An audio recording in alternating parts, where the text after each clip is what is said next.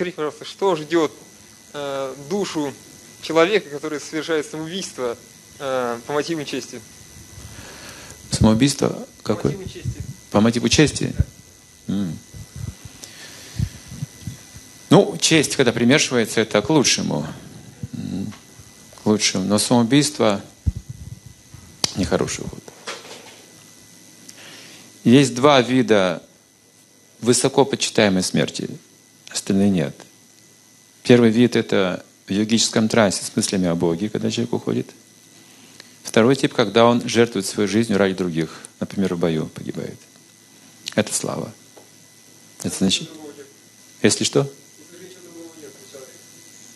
Ничего другого нет? Неблагоприятно. Самоубийство неблагоприятно.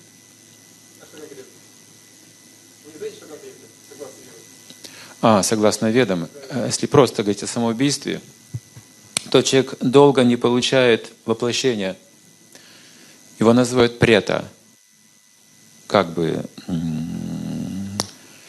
умерший, мертвец в тонком теле.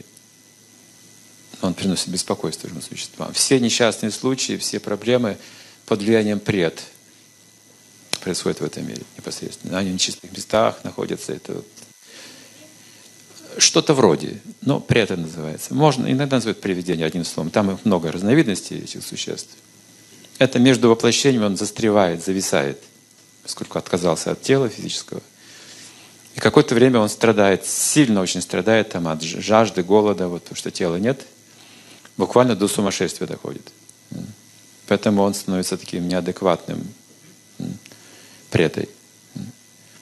Потом эта карма э, исчерпается, он снова получит тело, но уже в каком-то другом обществе, не в котором он жил раньше. Если вы молитесь за него, это может ускорить процесс. Вернуть его снова к какой-то ну, жизни вот, того же уровня.